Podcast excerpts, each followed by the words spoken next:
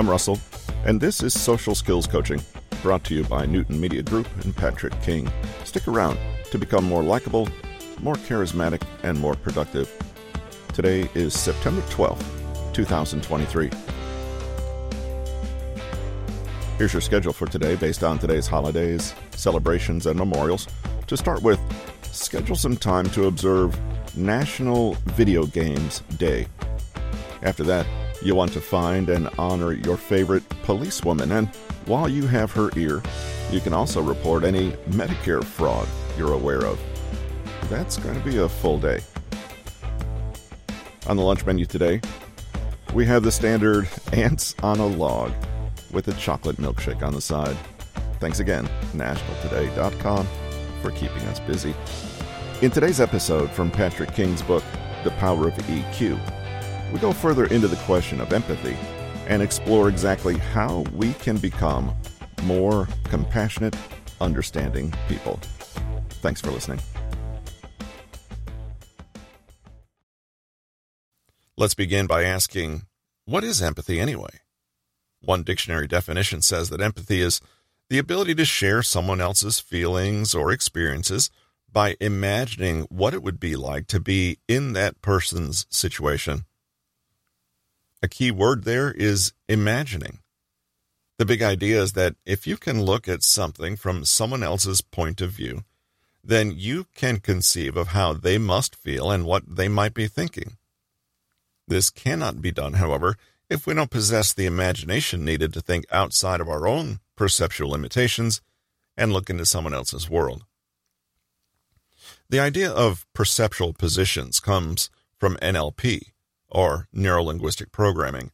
It's a framework that not only helps us improve our communication, it can also give us the tools to navigate conflict and work through difficult situations so that you come out on top.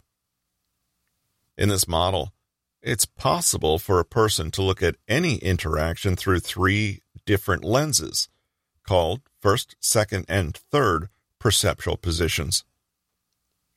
First position is your own viewpoint the most natural and obvious position to inhabit. This is the place where you're in touch with and aware of your own thoughts and feelings. However, it can be a limited position, especially if you are unable to ever leave it. Second position is the other person's viewpoint. That is, walking in their shoes.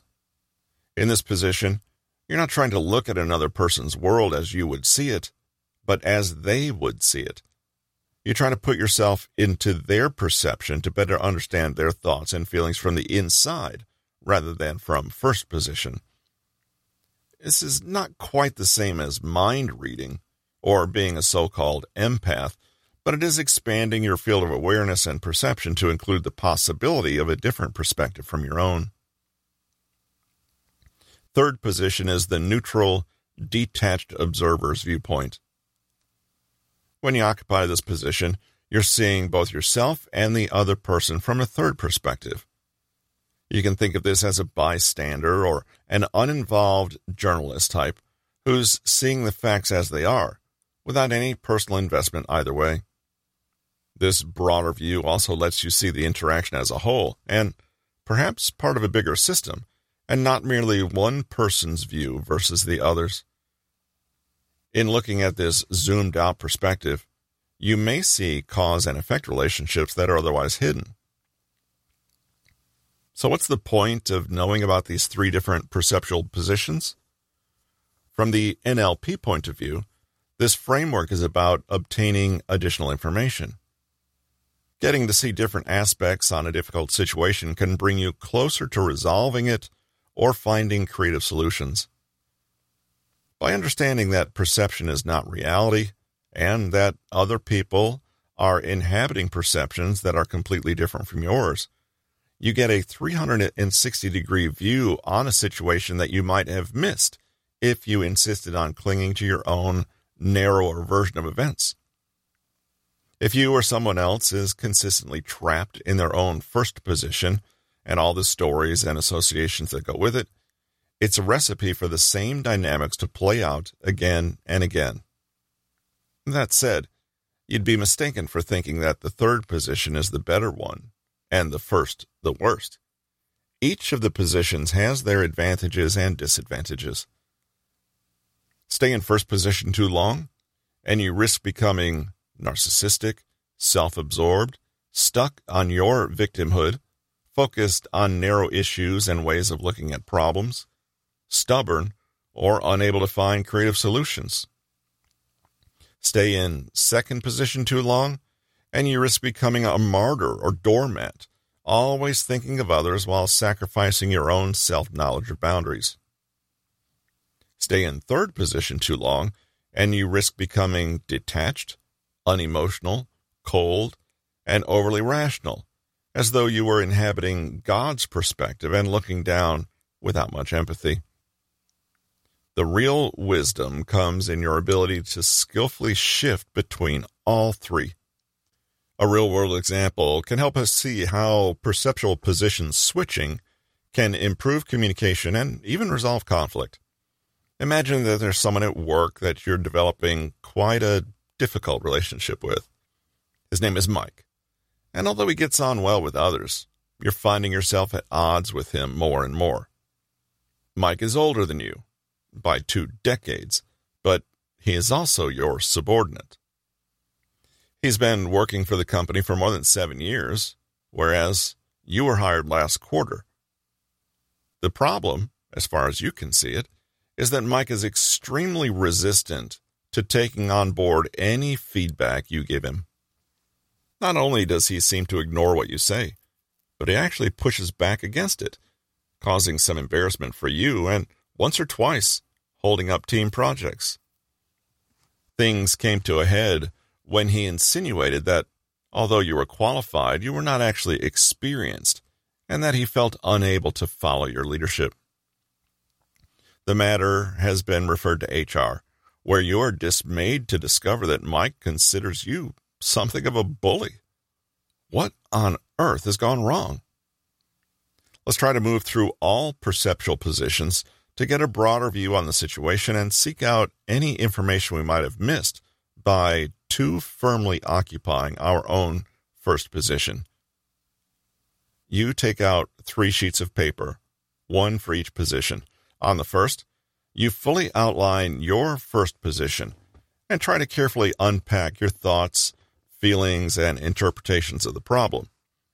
You realize you're feeling attacked and undermined and you're confused and hurt that Mike hasn't spoken personally to you, but gone to HR. If you're honest, you're also frustrated by his stubbornness and quietly wondering whether his age has made him inflexible. Once you've fully understood your own position, but don't underestimate this step. Sometimes we aren't, in fact, clear on what we think or feel and need to slow down and clarify it for ourselves then move to second position. What does Mike think and feel from his point of view? Mike has worked for the company for a long time and has done well and is well liked. Then a new manager whom he doesn't like comes in and he probably feels a little threatened. Don't just make this an intellectual exercise. Use all your five senses to try to imagine what it would be like to be Mike. Can you see, feel, hear, taste what he does? Try to look at yourself through his eyes. What do you see? Maybe when you do this, you realize you probably do come across as quite arrogant and unwilling to acknowledge his age and experience. For the third sheet of paper, you zoom out even further and try to see both of you at work in this situation something shifts into place, and you can suddenly see it more clearly. Mike is insulted to be managed by someone so young, and you are desperate to prove to Mike that you know your stuff and won't be underestimated. You can suddenly see why this combination has been so explosive. You've been attempting to prove yourself by being firm and confident, but this is only perceived by Mike as haughty, unearned arrogance. You've both been caught in a power struggle and a reinforcing loop. It's only in coming far out of either Mike's position or yours that you can see the bigger picture. To finish, you might come back to your own position again and ask how your own feelings and thoughts have changed. What have you learned that you didn't know before? What can you find more empathy and understanding for? Where exactly is the source of misunderstanding or lack of harmony? What new solutions or ways forward does this understanding suggest? What information do you still need to understand? What false assumptions, biases, and blind spots are you able to let go of? How might you like to change the way you communicate with this person moving forward? After completing this exercise, you realize that the more you double down and insist that Mike obey you, the more resistant he is likely to be. Mike's not a difficult person per se. He's just coming at things from a very different perspective. Once you understand that perspective, you're better able to talk with him so that he will hear. If you ask yourself, how would I feel if I were Mike right now? What would I want? Then you're able to see that Mike might be feeling unappreciated or even disrespected, hence the bully accusation. You would do better to consciously acknowledge his experience and expertise and try out letting him self direct more than you would younger employees.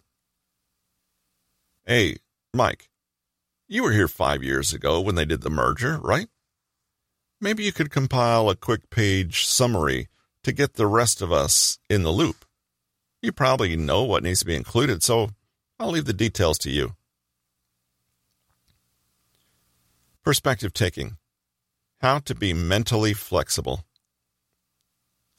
This capacity to really see into other people's worlds is not a superpower, and it's not as straightforward as being kind or polite. Really, it takes an act of social imagination to temporarily set aside your own frame of reference and entertain another, possibly very different one. Before empath comes an act of what psychologists call theory of mind, the ability to not only understand what others think differently from you, but to observe their behavior, ascribe emotions and thoughts to them, and even imagine what it would actually feel like to inhabit that mental state. People with strong emotional intelligence are typically perceptive and they have a heightened awareness of a stream of data that others may ignore. Further, they are aware of themselves in relation to others. So the emotional intelligence behind perspective taking is really two forms of consciousness at once self awareness combined with awareness of the other. Often, People who teach about emotional awareness are doing so from an empathy point of view, i.e., if you can understand someone else, you will automatically be kinder to them. But perspective taking goes much further than this. Expanding your social awareness means you are mentally flexible, more intentional and focused in the way you communicate, and more able to see solutions. Empathy is just a very nice side effect exercises to flex your perspective taking muscles. In the previous section, we use shifting perceptual positions to give us a 360 degree view on a tricky work relationship. But you don't have to wait for communication to break down to start learning these skills. Here are a few techniques to fine tune your ability to consciously switch perspectives and yes, it's not something that comes for free. We have to practice. If you don't practice, you'll fall back into the default setting, and guess what that is? Conversational narcissism. The step inside exercise. For this, you'll need some sort of stimulus or object. A good place to start is a photo, a piece of art, or movie still that contains a scene with ideally two or more people in it. Ordinarily, we look at others and more or less see them as objects, as not me, and tend to dismiss their inner realities and focus, if anything, on their outward behavior. This exercise forces your brain to work a little harder and see into someone else's experience rather than just linger on the superficial surface. As you look at this picture, ask yourself, what can the person in the picture perceive? Think about all five senses. What might this person know? What are their beliefs, attitudes, or past experiences? What could this person care about? What do you imagine they want? What are they trying to do, not just in the picture, but in life in general? For example, let's say you find an interesting photo in a magazine. There are two women sitting outside a shop, there's a small dog, and there's a man entering the shop with a curious expression on his face. Just stop and really look at this picture. Then pick one person in the image, for example, one of the women, and ask the above questions. It's a good idea to start with the basics. Think about the literal world this person inhabits. What can they see, smell, hear? Then move on to their inner experience of thoughts and feelings. You might find it helps you really step inside to use first person. For example, I'm relaxing with my friend and wondering who the man walking into the shop is. Try this exercise with portraits, movies, or TV shows, or even when people watching in a public place. Now, there are a few big caveats with this exercise. Imagine you're 16 years old and looking at an image of a 30 year old. You imagine that they think, oh no, I'm absolutely ancient and decrepit. I'm a very boring and uptight person. I wonder which young people I'm going to criticize next. You can see the problem, right? The skill you're developing is to look at people from within those people themselves, not look at them from outside from your point of view. If you fail to do this, you risk merely amplifying and entrenching stubborn prejudices and narrowing your perspective and not expanding it the step in, step out, step back exercise. Of course, if you were 100% successful in inhabiting someone else's point of view, you'd still be severely limited in your perspective, since you'd only be adopting their limits and blind spots. The following exercise helps you practice the flexibility needed to switch perspectives in the same way you'd switch lenses on a microscope. Begin in the same way as the previous exercise and dig deep into another person's point of view. That's the step in part. Next, step out again by returning to your own perspective and asking, What would you like to better understand about this person's perspective? What questions do you have? Finally, the step back part is taking some further distance from both your own perspective and theirs. This entails looking at yourself, looking at them, essentially. What do you notice about how your perspective is influencing the way you see their perspective? What changes when you zoom right out? For example, let's say you're the 16 year old who steps in, but then also steps out and steps back. You ask things like, Is there something about being a 16 year old that might be affecting the way I'm able to think about being 30 years old? What would it be like to be a 16 year old thinking about someone older than me? What would the 30 year old say about my interpretation of their experience? You might notice that what you thought was stepping in really wasn't, since you were only answering the questions much as you would from your own perspective. Seeing this, you may decide to step in once more and try again. The context exercise. So far, we've been talking about perspective as though it were something rather small that belonged privately to single individuals, a bit like a personality.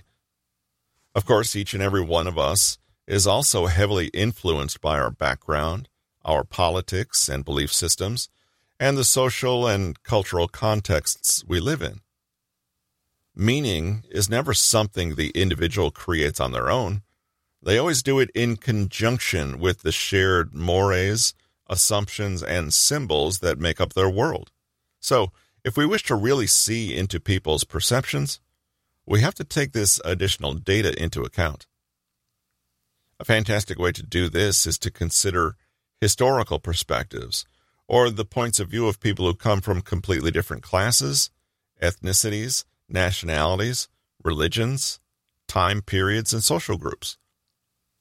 If you're a man, for example, can you think of what it would be like to be a woman? This is trickier than it first seems. It's easy to flesh out an idea of femaleness from a male perspective. But what might it be like to be a woman from a woman's perspective, and vice versa? What does the world look like to someone who has completely different modes of making meaning? Can you inhabit a completely different worldview and see what that feels like? Historians can be a great help when it comes to developing this kind of empathy. By reading the life stories of people who lived in very different worlds, we can start to appreciate that someone might construct their life narrative in a completely different way from us. Ask yourself, what do they think and why? What does a certain experience mean to them in their own words? Regardless of how you see a situation, how does their worldview inform how they make sense of it? How might all of this be different for the way you're making sense of things? This last point is especially useful because many of us make an error in assuming that other people have worldviews, whereas we're just living in the world as it is. We imagine that they have beliefs and perspectives, but we are somehow just neutral. A great question to ask is how does this other person see me? How would they explain my behavior or characterize my worldview? All of the above three exercises can be used for situations that you are actively taking part in, as well as scenarios you are viewing from the outside or hypothetical situations. They can be applied to someone you're trying to communicate with, but you can also use them to help you better understand the dynamics between two other people. By becoming curious about how each person sees and interprets the other, how their respective viewpoints influence their focus, and how each might feel, you may find that you garner insight into group dynamics that seem almost like magic. Once you become adept at being aware of yourself, aware of others, and aware of all the many different angles one can view a situation with, you will never take for granted that there is such a thing as a default position or an objective opinion. You will instead see patterns of mutual interaction, and if you are aware of these patterns, you can step in and work with them rather than unconsciously being at their mercy. The road to hell is, as they say, paved with good intentions. Consider the following example. A famous American psychologist is a renowned expert in the field of post traumatic stress and has written countless scholarly articles and books. When a devastating tsunami hits an Asian country on the other side of the world, his university department joins up with some local charities, puts together a working group, and sends him and the team over to the Asian country to offer relief and aid.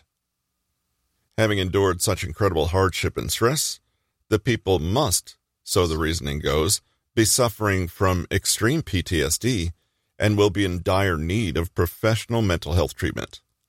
When they get there, they're quick to set up free one on one counseling sessions for people to talk about what they've experienced. The lead psychologist has trained several of his students to offer mindfulness, journaling, art therapy, and person centered psychotherapy techniques in a bid to support the tsunami victims. Except it doesn't work. The people sit in the counseling sessions, stumped and unsure what the point is. The psychology students find these people are presenting with very few, if any, of the symptoms of PTSD in the DSM, the Diagnostic and Statistical Manual, and seem resistant to whatever help is being offered. Having read through the preceding chapter, however, you can probably guess why. Though well intentioned, such a program was doomed to fail from the start because it completely failed to consider the perspective of the people it purported to help. A quick cultural analysis might have shown that the preference for talk therapy is a distinctly Western preoccupation. The concept of mindfulness, at least as it's reflected through the 20th century American academic lens, seems alien to a culture with very different ideas about what human beings are, how they work, and how they overcome problems. The counseling team worked hard to answer the question, How can we help? But hidden in this was the assumption that help means the same thing to everyone. They might have asked instead, What would these people consider to be help? How do they view what has happened to them? Or even, how might these people view me and my team coming in and offering talk therapy? This is why perspective taking is about so much more than empathy, sympathy, or kindness. Good intentions and wanting to help are simply not enough. Handling big egos, including your own. Before we conclude this chapter, let's take a good look at arguably one of the biggest obstacles to genuine empathy and emotional intelligence ego. One of the main reasons we're often unable to appreciate another person's point of view is that we are simply too attached to our own. So attached, in fact, that we can almost forget that we share this world with others who are as devoted to their experience as we are to ours. For obvious reasons, most of us want to be right, and we want others to approve of us and like us. We want to feel special and important. We like imagining that we are somehow at the center of things. We don't want others to see our vulnerable or flawed side, or we would prefer to believe that we don't possess these characteristics in the first place. But deliberately pushing against this all too human tendency is essential if we are to become more emotionally intelligent and improve the way we communicate and engage with others. The trick is to step outside of one's own ego and look objectively at the defenses, biases, blind spots, assumptions, and prejudices that it introduces. This is by its nature an uncomfortable thing to do, which is why so few people do it. To get used to the idea, let's begin with the easier task recognizing and working around other people's egos. Managing egotistical people. First things first, egotist and egoist actually denote different things. The former refers to someone who is entirely self interested, whereas the latter usually refers to someone who holds the view that one's own self interest is the driving force behind all human conduct. Both terms have ego, the Latin word for I, as their origin, and both will probably prove quite difficult to deal with in everyday conversation. Are such people narcissists? Not quite. Clinical psychologist and author of don't you know who I am? How to Stay Sane in an Age of Narcissism, Entitlement, and Incivility. Ramani S. Durvasula says that while narcissists definitely are egotistical, not all egotistical people are narcissists. A narcissist is selfish, but they also want affirmation and adoration, are highly sensitive to feedback or criticism, and lack the capability for reciprocal relationships, as well as the ability to self reflect. The sad truth is that being a little self absorbed is a rather common human characteristic. Here are some signs you are dealing with someone who's trapped in their bubbles and how to work with them. Sign 1 A tendency to be constantly self referential. Remember the shift response? For an egotist, this act is viewed as a kind of correction. They see that something in the world is not about them, so they kindly step in to adjust it so it is. For an egotist, things are only important when they relate somehow to them. Egotists love to use the word I and will have countless creative ways of constantly turning everything back to themselves. They may have an annoying habit of sharing personal stories or opinions in situations where they are not warranted or appropriate. The hidden assumption throughout is that the purpose of the conversation is for them to showcase their unique ego, to garner attention and praise, to control and steer the conversation, or even to dominate. What to do about it? Well, running away screaming is usually not an option. But interestingly, Dr. Durvasula suggests going along with it and abandoning the hope of changing course again. Why? Because you can't force an egotist to be less egotistical, and if you attempt to do so, you risk getting drawn into a battle of the egos. Sign 2 Lack of interest for things that don't directly serve their interests. If something cannot be made to relate to the egotist in some way, expect for it to be met with lukewarm, faux interest at best, or, more typically, a complete withdrawal of attention.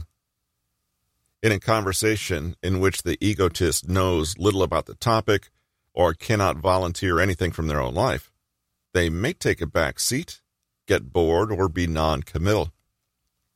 As unpleasant as it is to think about, an egotist only really wants to engage with things that benefit them. They may fail entirely to see the point of things that benefit others. What to do about it? As annoying as it is, Durvasula again suggests not trying to force it. There's no point appealing to an egotist's sense of higher good or pretending that what you're talking about does in fact relate to them. Rather, Find ways to ensure that you're never fully depending on their commitment. Sign 3 An exaggerated view of their own abilities. This is the kind of person who will be tempted to one up you in conversation. On the one hand, such a person can be very blatant in blowing their own trumpet, but on the other, it can be incredibly subtle. For example, you might notice that someone tends to rewrite history and conveniently remember things in a way that paints them in a decidedly flattering light. If confronted with something negative, you may notice a strange preference for twisting things so that they make the egotist look good, even if it's something they've done wrong. Be on the watch for covert one upmanship, however. This may manifest as someone playing the martyr or doormat. Nobody is as humble as me. Or centering themselves by repeatedly bringing the focus to their victim status. What to do about it? An important thing not to do is get defensive. You cannot stop an egotist from viewing themselves in any distorted way they want to, but that doesn't mean you have to buy into it. Be crystal clear in your own mind what your recollection of events is, and don't be bullied out of it. Take everything else with a grain of salt. Sign 4 No personal accountability. While an egotist will be forever keen to bring the conversation around to themselves, there's one exception. When the conversation is about who is to blame. In that case, it's never their fault, and they will never take ownership of any actions that have had bad consequences. What to do about it? Reduce your expectations. Be careful not to expose yourself by depending or relying on an egotist, and don't take promises too seriously. As much as possible, put distance between yourself and an egotist's actions. Sign five, lack of empathy. It's not that egotists can't understand that other people are in pain. Rather, they may struggle to see why they specifically should care. This makes them pretty bad at offering support. Or it may mean that they use the opportunity to boost their own egos by taking on an esteemed advice giving role or playing at being a rescuer. What to do about it? It's pretty obvious. Do not go to an egotist for help, as they will be unable to listen and empathize. Seek out others who can genuinely offer you that support. Reading through Durvasula's advice, you might be wondering if there really isn't anything else you can do to protect yourself against an egotist. Sadly, no. Egotists do not suddenly change their behavior when its consequences are brought to their attention. In fact, they may simply double down. Instead, your best approach is to minimize contact as far as possible, maintain a strong sense of self, and make sure that you do have some people in your support network to turn to when necessary. When dealing with other people's narcissism, set boundaries and calmly and neutrally enforce them.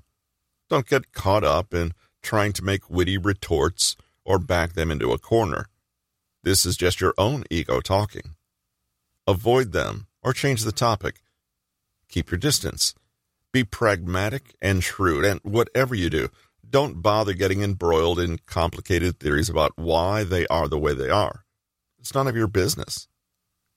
Remind yourself of your priorities, stick to the facts, and have the grace to be guided by your own values without needing other people to do the same.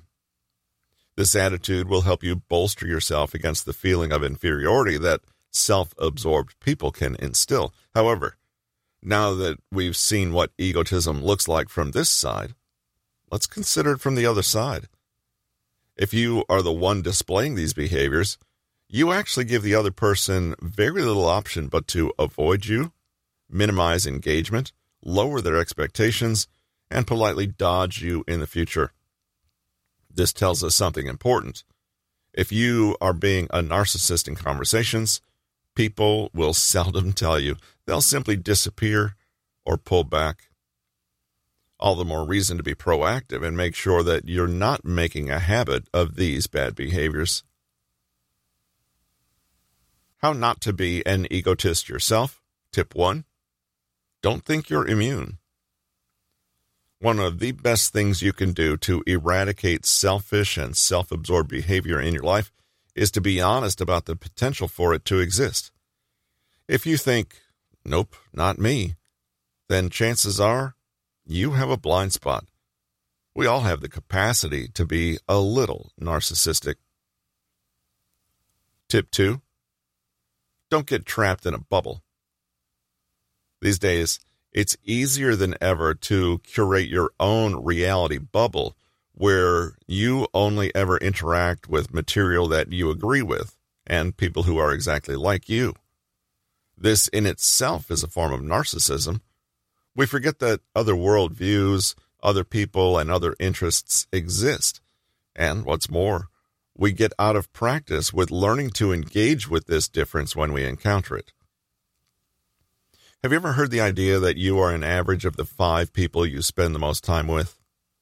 Well, if you have very few people in your world, or the people you do have are all the same, then what invariably happens is you create a void.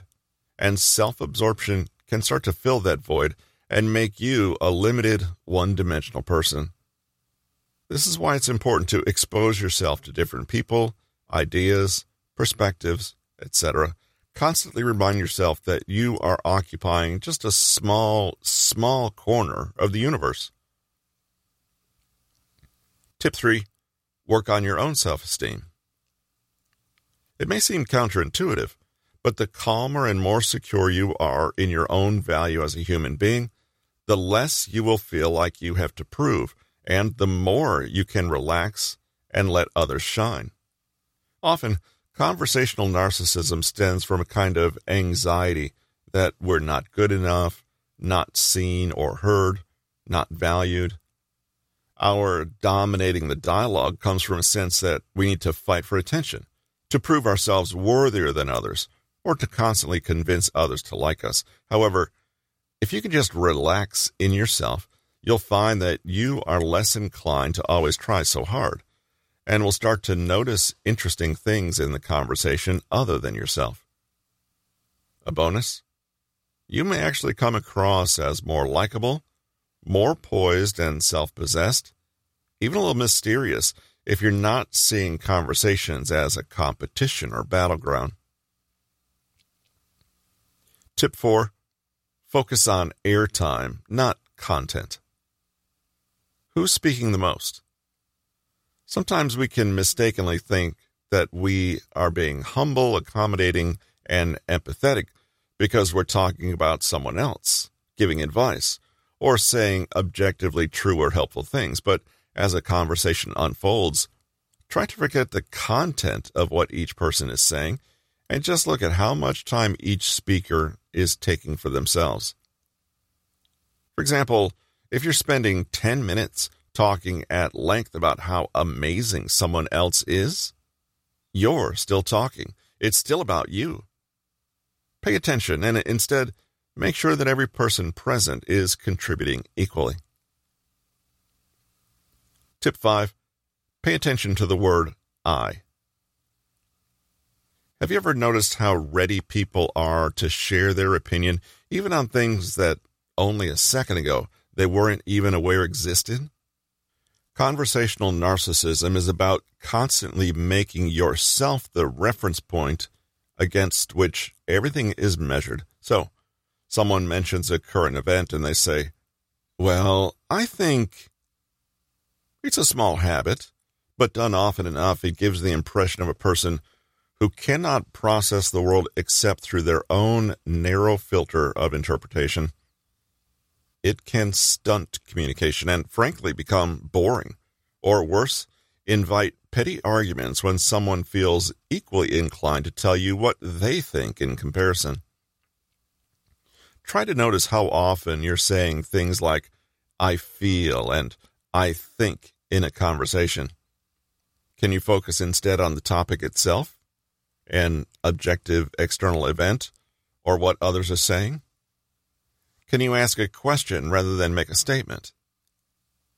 Of course, it's impossible to avoid stating your opinion eventually, but try to avoid responding to every conversational prompt as an invitation to say whether you agree or not, or state how the topic relates to you specifically.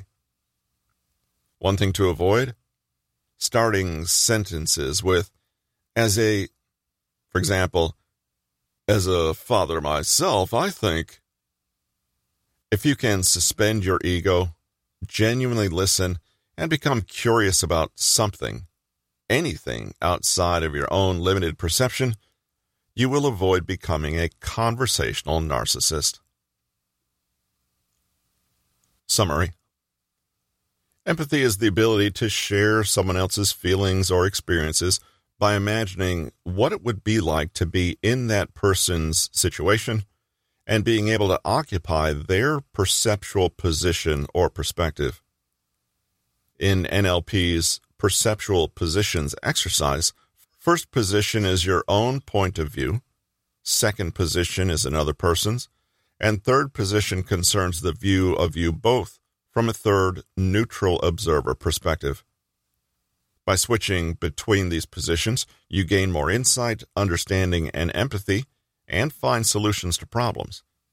No position is best, but wisdom comes from being able to skillfully shift between all three. Perspective taking is an act of social imagination where you temporarily set aside your own frame of reference and entertain another, possibly very different one. Self awareness and awareness of others means we can develop theory of mind and a certain mental flexibility. Build this capacity by looking at pictures of people and trying the step inside activity, the step in, step out, and step back activity, or the context exercise. These will help you strengthen your ability to consider the world through other people's mm-hmm. eyes. One of the biggest obstacles to genuine empathy and emotional intelligence is ego, our own and others. When dealing with people who are constantly self referential, uninterested in things that don't benefit them, lacking in personal accountability and empathy, and have a heightened opinion of themselves, try to avoid getting into a battle of the egos. Lower expectations, stay firm in your boundaries, and maintain distance. Watch for narcissism in yourself, too. Don't assume you're immune to self absorption. Work on your self esteem and consciously mix with those who don't always confirm your worldview.